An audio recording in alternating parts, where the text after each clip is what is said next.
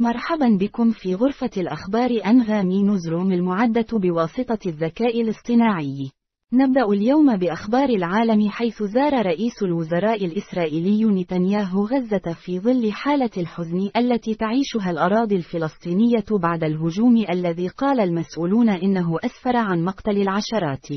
ننتقل إلى الشرق الأوسط، حيث تتواصل الأزمة بين إسرائيل وحماس، ومفاوضات الأسرى، بالإضافة إلى الأزمة الإنسانية في غزة. وفي سياق متصل، أكد عامل إغاثة في الأمم المتحدة أن الأماكن المتاحة للنازحين الغزيين أصبحت شحيحة.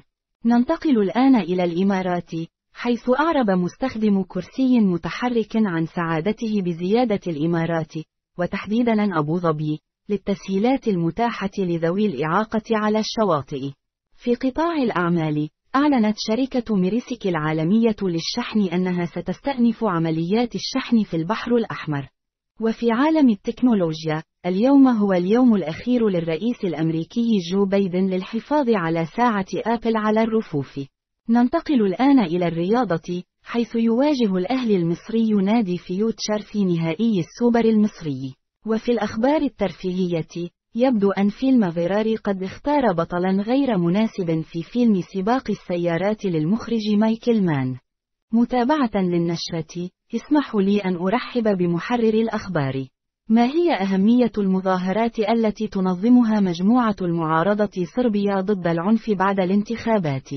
أرجو أن تعلق على الكبار.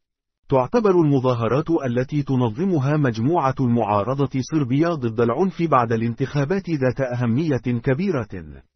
فهي تعبر عن احتجاج شعبي على اتهامات التزوير الانتخابي، وتسليط الضوء على مشكلات الفساد في العملية الانتخابية. كما تعكس هذه المظاهرات رغبة الشعب في تحقيق العدالة والديمقراطية الحقيقية.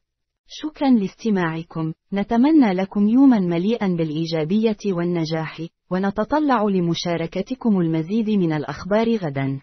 كما نوصيكم بالاستماع إلى أغنية ردي للفنان عايض على أنغامي.